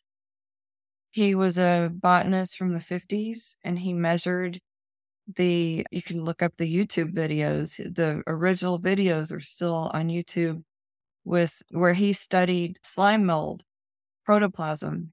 That was him. He was the slime mold guy. Yep, William Seifriz. William, I'm typing in William. How do I spell Seifriz? Seifriz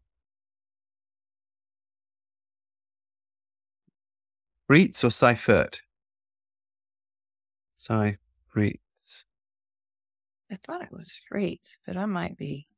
Slime mold. Let me. Do I have to type in slime mold guy? I found it. S E I F R I T Z. F R I T Z. Seifriz on protoplasm. Okay. T- tell us what he found. He found that there was a motion within this protoplasm, and you can see in the video, it looks liquid running up the protoplasm, and it'll go one direction for 50 seconds, pause, and then it'll switch and go another direction. And they, he, they started playing with putting toxins in the mold to destroy some of it to see what would happen in the slime mold. And they found when it regenerated that motion, it didn't pick up where it was left off, it picked up with the rest of it. And he, so he determined that it was being moved from an external source. Did he know? Did he speculate about what that source was? Not that I have found. It it could be in some of his lectures. And just so that people know what protoplasm is, protoplasm is the colorless material comprising the living part of a cell, including the cytoplasm nucleus and other organelles. So what we're talking about there is the stuff of life right? The the stuff that makes up one's cells. If that is being animated, it's interesting. If if, if a botanist in the fifties was speculating that it's being moved from some outside source, are we mm-hmm. getting? Is, is that what we call God? That's where we can get into deeper conversations, depending on what your source is, whether it's God, I could look at it as God. It it feels like when you step into that, when you step into primary respiration, it feels like you lose sense of of a definition of body and there's a connection to all life form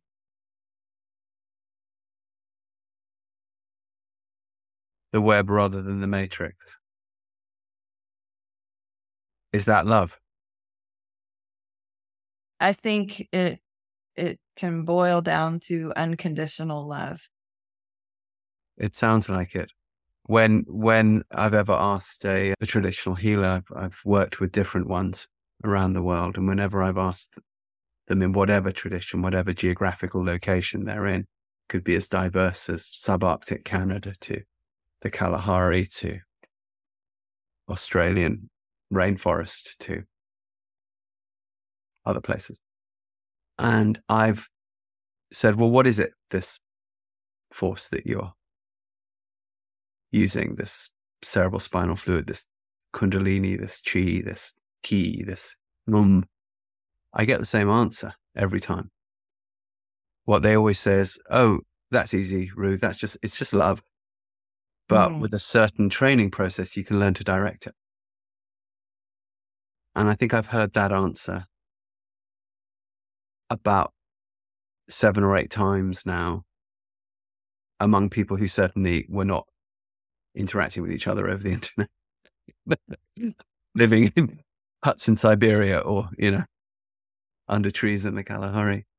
What, how, how would we know? How do you know if you're breathing and existing in this minute cycle, this primary respiration cycle, what are the signs to look out for in yourself? What are the signs to look out for in Well, your It's always there, it never stops. It can present itself, so to speak, when you're in a more expanded state instead of compressed, narrowed in on something. There are external signs. Like when I work with horses, there can be external signs like a sigh, a bird flying by, a breeze. It's a very quiet state and time stands still. You totally lose track of time. It's very connected. It feels palpable. So it feels like the air around us instead of feeling, you know, airy and it feel it, it feels thick and moves almost like a slow ocean. And every cell and the body syncs up with that motion. It's the the best place to explore it is for me is either in the woods where you're surrounded by trees or in the ocean you know out in nature it's not know- really Do you know you're entering it? I, I, it just happened to me while you were talking. You know, sometimes you do one of those involuntary Mm. bass, breaths, and and you didn't do it because you were looking to do it. It just kind of happened as a reflex. Mhm. It's that release, and you feel in that good place. It's yeah. that a return into that primary respiration, a more agitated state. hmm So it would seem to me then that what you're talking about, we started with the well-being of horses in the therapy world, but of course, you know, this is what we're looking for if we're in the therapy world in our clients, of course, and of course, it if we're we're the ones responsible for the well-being of the horses ultimately, and if we're also responsible for as much of the well-being of the human uh, as uh, it comes under our hands or under our care as is possible in that time that we have them it would seem that again the horse can't transmit that well-being if they don't have it and we can't transmit that well-being very well if we don't have it so it seems to me that what you're talking about with the cranial sacral might be threefold useful for the horse for the client and of course for us who are connecting those two And- Mhm. and what's going on.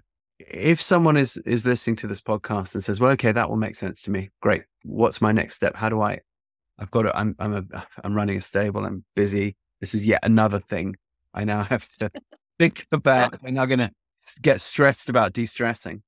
Yep. what is the least stressful way that someone could go about engaging with this equine craniosacral work and indeed with the crossover to the human that could cause the least disruption to a busy week? Like what, what would you suggest people start to do? You mean like in their own daily life or finding a cranial practitioner to come in and help? yeah i mean both i should imagine because one predicates the other no Yeah. Yes. I would I would say look for a craniosacral practitioner. You could even Google a human practitioner and see if they work on horses. And I would even go a little further and say look for a biodynamic craniosacral practitioner. a biodynamic Biod- cranial sacral practitioner. Okay, so what we need to do is go online when you're not while you're driving your car, listening to this podcast, but when you've parked your car, go online and look for a biodynamic cranial sacral practitioner somewhere in your hood. Yes. Are there a lot of them? Are they easy to find? They're probably easier to find in Europe than the US, but there is a school, a biodynamic craniosacral school in the US. So they're becoming more available. Where is that school? They're all over. It's called, of course, I can't remember what it's called. My human teacher teaches for them. Can't remember. It's like biodynamic. Shall we look it up quickly? Craniosacral of North America. There's one in the UK. Michael Kern has one in the UK. Michael Kern. Is that K E R N? K E R N. There's all kinds of people. There's actually going to be a Breath of Life conference mm. in Colorado in September.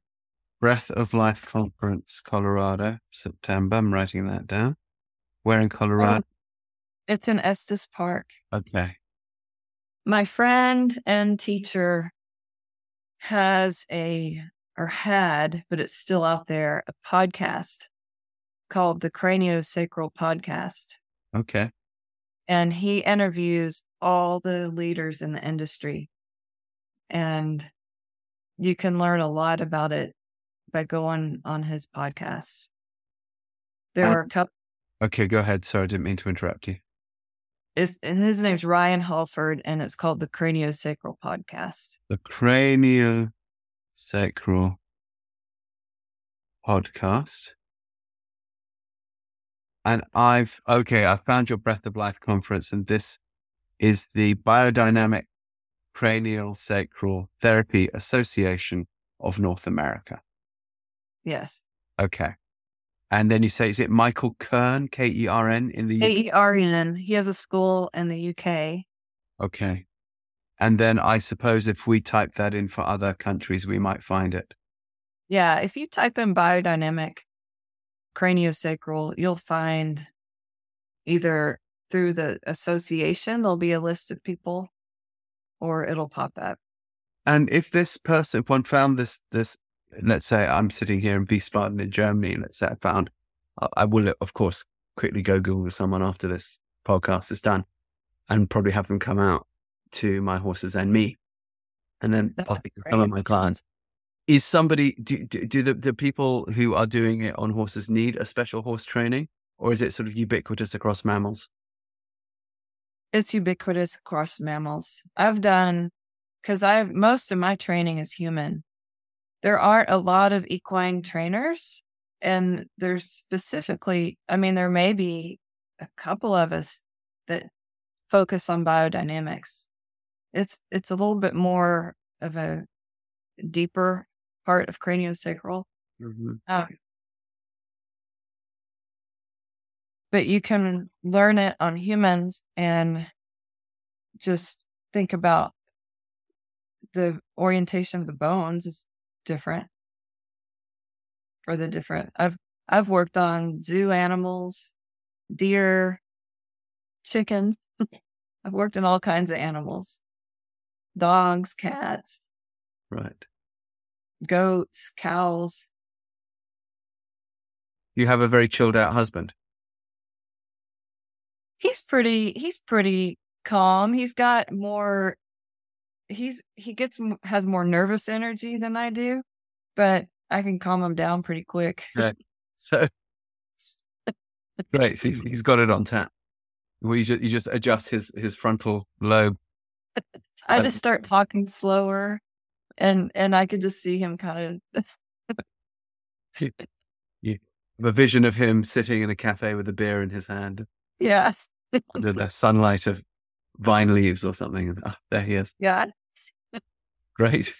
if people want to contact you, obviously you have a lot of insights into this, particularly with horses. And, you know, in, in our world, this equine assisted world, we're always looking for that win win win, something that serves the horse, something that serves the client, something that serves the practitioner, because there's also a lot of burnout.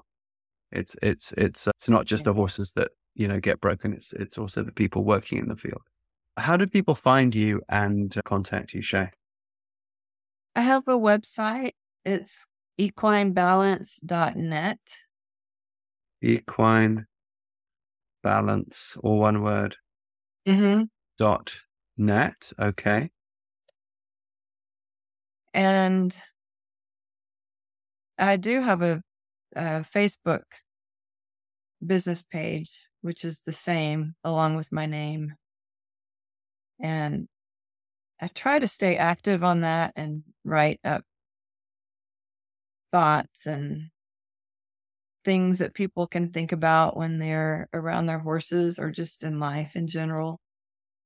And that's Equine Balance by Shea Stewart. That's my Equine- This is on Facebook. Equine Balance by J S H E A. S H A Stewart with a W. Stewart. Like the Scottish hmm royal family who were the Catholic branch of the English royal family of the same name in the 17th century, who then launched the Catholic rebellions in the 17th and 18th century against the British crown, who had turned Protestant at that point and uh, caused the uh, centralization of government in England to then regulate the British Empire.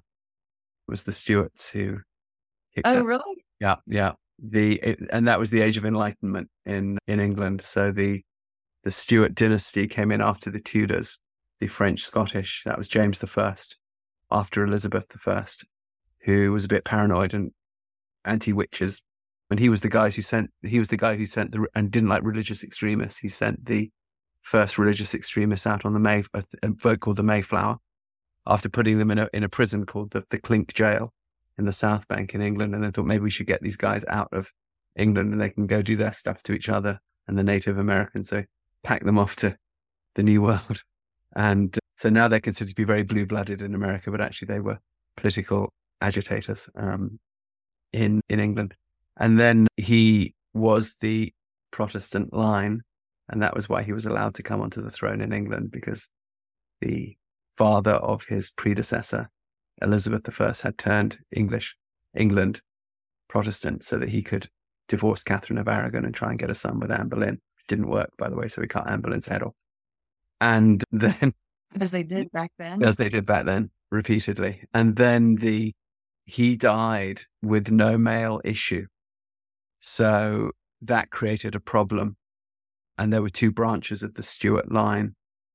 Sorry, I'm wrong. He did die with male issue, and he and his his son was Charles the First, but Charles the First was a secret Catholic and fell foul of Parliament, and that then the English Civil War happened. These are the Stuarts, and they cut his head off. We were the first country in Europe to cut the king's head off, and then we realised that that didn't do us any good. We just got a different bunch of gangsters in.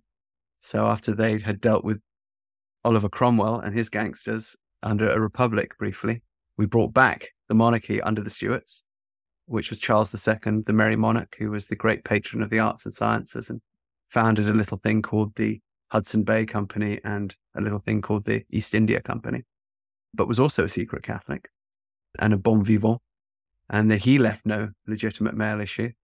So then there were wars, civil wars between the French Scottish Stuarts and the distant cousins of the Stuarts that the aldermen of the city of London would bring in to sit on the throne at any one time, William of Orange and people like that. And all of them failed to have sons. Mm. So eventually they had to bring in some German cousins called the House of Hanover. And that's the Georgian period. Those are the Georges. And of course, the Stuart line, fin- financed by France, who was always going to agitate a little bit to make life difficult for England, would occasionally field once a generation uh, a descendant of the original royal line to have a go at the English throne. And the last one happened in 1745 under Bonnie Prince Charlie, Charles Stuart, Charles Edward Stuart, who rallied the Scottish clans and they got within 100 miles of London. And that's when the British government said, no more. And they smashed the Scottish clans, cut down all the forests in the Highlands, sent all the inhabitants out to the Americas. That's why the Appalachian hillbillies have muck in their and mac in their names and Mhm. first as indentured laborers, and then they went and ran hogs in the in the in the Appalachians. And if they were lucky, that's what happened to them. If they weren't hanged, drawn, and quartered. And they created the patchwork countryside that we see today in the British countryside of hedgerows to create a landowning, tax paying middle class that was loyal to the crown, that unlike those pesky aristocrats with private armies that would occasionally get drunk and decide to have a crack at the crown. And so there you are, Shea Stewart. That's your history. Via the Cherokees, via the, who of course met, well, because they of course met those Scots Irish emigres who were thrown out there by the British when they were tramping up and down the Appalachians and they encountered people like the Cherokees and the Lumbees and the Iroquois and intermarried with them. You're amazing. It's like walking history book. It's just my shtick. I, I like history. There's many things I don't. That's amazing. I just happen to know that small thing. It's my cerebral spinal fluid at work. it must have a really good flow. well, I guess like anyone, when it's interested in something, it, it sort of perks up a bit. Yeah. Uh, including, I, I, I find I find the whole subject of cerebral spinal fluid fascinating, and the further I go into it, the more I do see that it does indeed seem that the mystic core of all religions in the world seem to deal with allegories around this process of cerebral spinal fluid and the, the middle ventricle of the brain and the pineal gland and the interplay between the pineal and the pituitary gland and so on and so forth. And I really would encourage listeners to dive down that rabbit hole because it informs daily life in a really interesting way. Because daily life is the rhythms of one's body. I mean, what else can it be, really? And therefore, the rhythm of our horses' bodies. And it makes it all a bit more interesting than just saying he's got a stiffness in the stifle. Yes. I, I love your approach of saying, well, yes, he does have a stiffness in the stifle. And yes, we can look at things that will ameliorate that on a on a muscular and even fascial viewpoint. But I love the idea that you have that you're talking about of going be, deeper than that and saying, ah, but if those joints and those fascia themselves are being governed by a flow of effectively liquid within the body, which we're all composed of, which we know we're composed of. We know we're all mostly water. And that if we can get that flow right, then a lot of those things are going to fix themselves. I mean, that does make sense because if the if if the fluids around my stiff leg from that wrench that it got back in 2018 are held in a liquid that is not blocked then it's going to ease that stiffness. And that does make sense to me. It makes absolute sense to me. But I've, of course, seen it at work. I've, I've seen good cerebral or craniosacral people at work. And that's why I was wanting to get you on here because I think with, with we horse people, we, we've been looking at things from a sort of anatomical veterinary viewpoint for a long time, which while useful and helpful, is not the whole picture. And there are other other forces at work. And and what's interesting too is as you say that the people that came up with this were doctors and a lot of the best vets I know look very closely at the stuff that you're talking about because with their knowledge of anatomy and physiology they they're not coming at it with prejudice they they're coming at it from a practical viewpoints. So if people go to equinebalance.net or they go on Facebook and they see Equine Balance by Shea Stewart, not the Shea Stewart that challenged the British Crown, but the Shea Stewart that's going to make your horse feel better so that your horse will then be able to cavalry charge the British better and knock those redcoats over. What would be, we, we, we've now gone about the length of a podcast. There are more things I would like to ask you particularly about the psychic spiritual side of it all. And I'm sure that a lot of the listeners will have questions. I'm going to encourage those listeners, and by all means, send your questions direct to Shea because you'll find her on that website. But if you also direct questions to me, then I can collect those questions and we can have her back on. Would you that, come? That'd be great. There, there's so much more we could talk about how horses hold human trauma or human issues. Um, yeah, there's so much more. Oh, we definitely, we definitely have to have that one. That Yeah. sounds like two hours right there. Yes. All right. Then I'm officially asking you, will you please come back and talk I about I would love to. Okay. would love- I, I could talk about this stuff all day, every day. And so I'm always happy when there's someone interested. How do horses hold human trauma? And what can we do about it?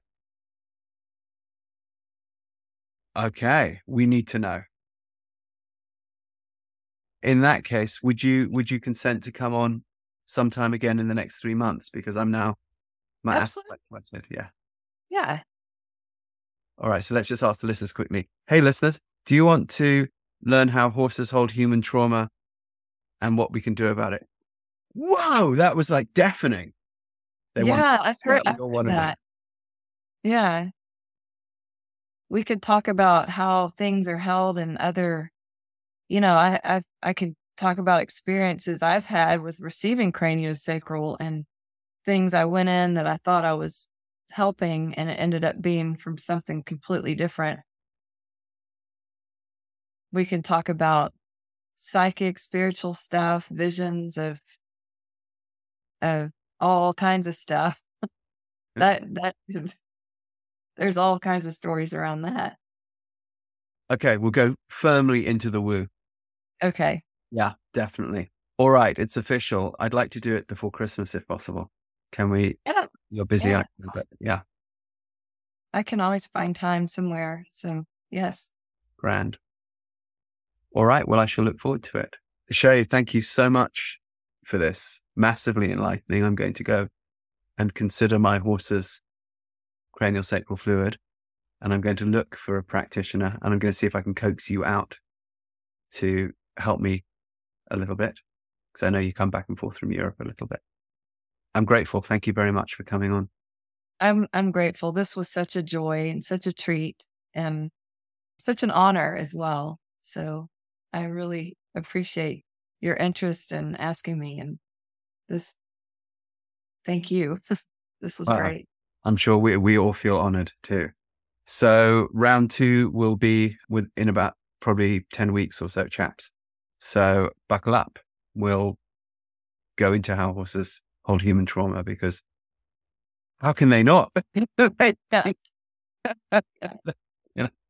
How can they not? Yeah. You know what we can do about it because that's our field. Yeah. Better my horses feel, the better they can help others. Yes. and to do that in a way without guilt and shame i mean that that that's something that i found you know off-putting sometimes when talking to people that are or claim to be animal communicators where, where i'm skeptical of the human not not of the fact that people can communicate with animals i think that people absolutely can but i'm not sure that everyone who says they can can. And the the, the people who say they can and there's that there's that slight note of and it's because you suck. Smacks of manipulation to me because it's one of those things that's it's it's intangible. You can't prove it. You can't you know so you what one could use that in a manipulative way if one wasn't coming from a pure place. That said i've also seen shamans in the kalahari turn themselves into leopards we can talk about that you know and what what that so it's not that it can't happen but what they would say the animal is saying is usually got nothing to do with something a human is doing wrong. You know, it's it's a bigger picture than that. Yeah, yeah. Um, It is a much bigger picture. And one thing everyone can could go out and do today is take some time, get out of your thinking brain, get into your heart space and put your hand on your heart on, on your horse and just expand your heart space and watch and see what happens. I'm going to do that tomorrow. Anywhere on the horse is good. Mm-hmm. Anywhere they accept the touch. Yep, wherever they're comfortable. Okay. Just I I like in the back on their pelvis. You can touch them there. That way you're not zeroed in too much on their head. Mm. We we narrow our focus too much on things and that can that can feel like pressure. Well, sure, it's what predators do. It's what we do before we make our pounce and kill. Yeah. Yeah. I, I feel it when I get craniosacral by someone who doesn't know how to read the system or expand out. Uh-huh. I can lead with a headache if they're too focused in on the bone that they have their hand on. okay. I don't like it. It's too much pressure. Okay. Do you tell them? Do you communicate that? It depends. I I don't usually go to those those anymore. I don't. I kind of the last one I went to, I had the feeling if I said that, I don't know if she would know what I was talking about. Mm. Like if I said, "Stop thinking about my sphenoid bone, expand out to the horizon somewhere." I don't know if that would make sense. Okay, so that's what we're going to do, listeners. We're going to go to our horses tomorrow, put our hand on in a place that's not too monkey fixated. So maybe we'll avoid the head. And as Shea says, suggest perhaps we'll look for the somewhere around the sacrum if that seems okay to the horse. And then we're going to expand out, right? Expand out. Don't leave. Expand out from your heart. Expand out from your Stay connected to your heart and expand out. You don't even have to think about the horse. Just think about that space. Okay. Just expand out from the heart while Mhm. happening to have a hand on a horse. Yes. Okay. And Sounds re- doable. tell me what happened. I will. Yeah. And anyone out there, send me a note at tell me what happened. I like to hear. Okay. What should they send you a note on? What's the email address? Oh, Shea, S H E A, at equinebalance.net. Shea at equinebalance.net. Okay. Go put your hand on your horse in not too focused a monkey intensy way. Check in with the heart. And then without making it too intellectual, expand out a bit and see what happens. Yeah. Okay. And then you See if the horse responds. if the horse responds. Okay. That sounds like a good starting point. Thank you. Thank you. All right. It's this is a very difficult podcast to, to press the end button on. So let's think of it like a pause button for the mm-hmm. next one. Because I could I could keep going all night. I know. I know. I could too. But there's a lot to think of. I'm gonna go walk the dogs now and think about this. So you give me lots to think about. Good. Yeah. And then we'll have more to talk about. Mm. Very well. All right. Well until then, Sounds good. try and stay out of the heat. I know how hot it is over there in Texas. Yeah. I don't even want to go outside. No, I bet you don't. I used to live there, I know. All right. You have have a beautiful rest of the day. Bye. Bye. Thank you for joining us. We hope you enjoyed today's podcast. Join our website, newtrailslearning.com, to check out our online courses and live workshops in Horse Boy Method, Movement Method, and Athena. These evidence based programs have helped children, veterans, and people dealing with trauma around the world. We also offer a horse training program and self care program for riders on longridehome.com. These include easy to do online courses and tutorials that bring you and your horse joy. For an overview of all shows and programs, go to rupertisaacson.com. See you on the next show. And please remember to press subscribe and share.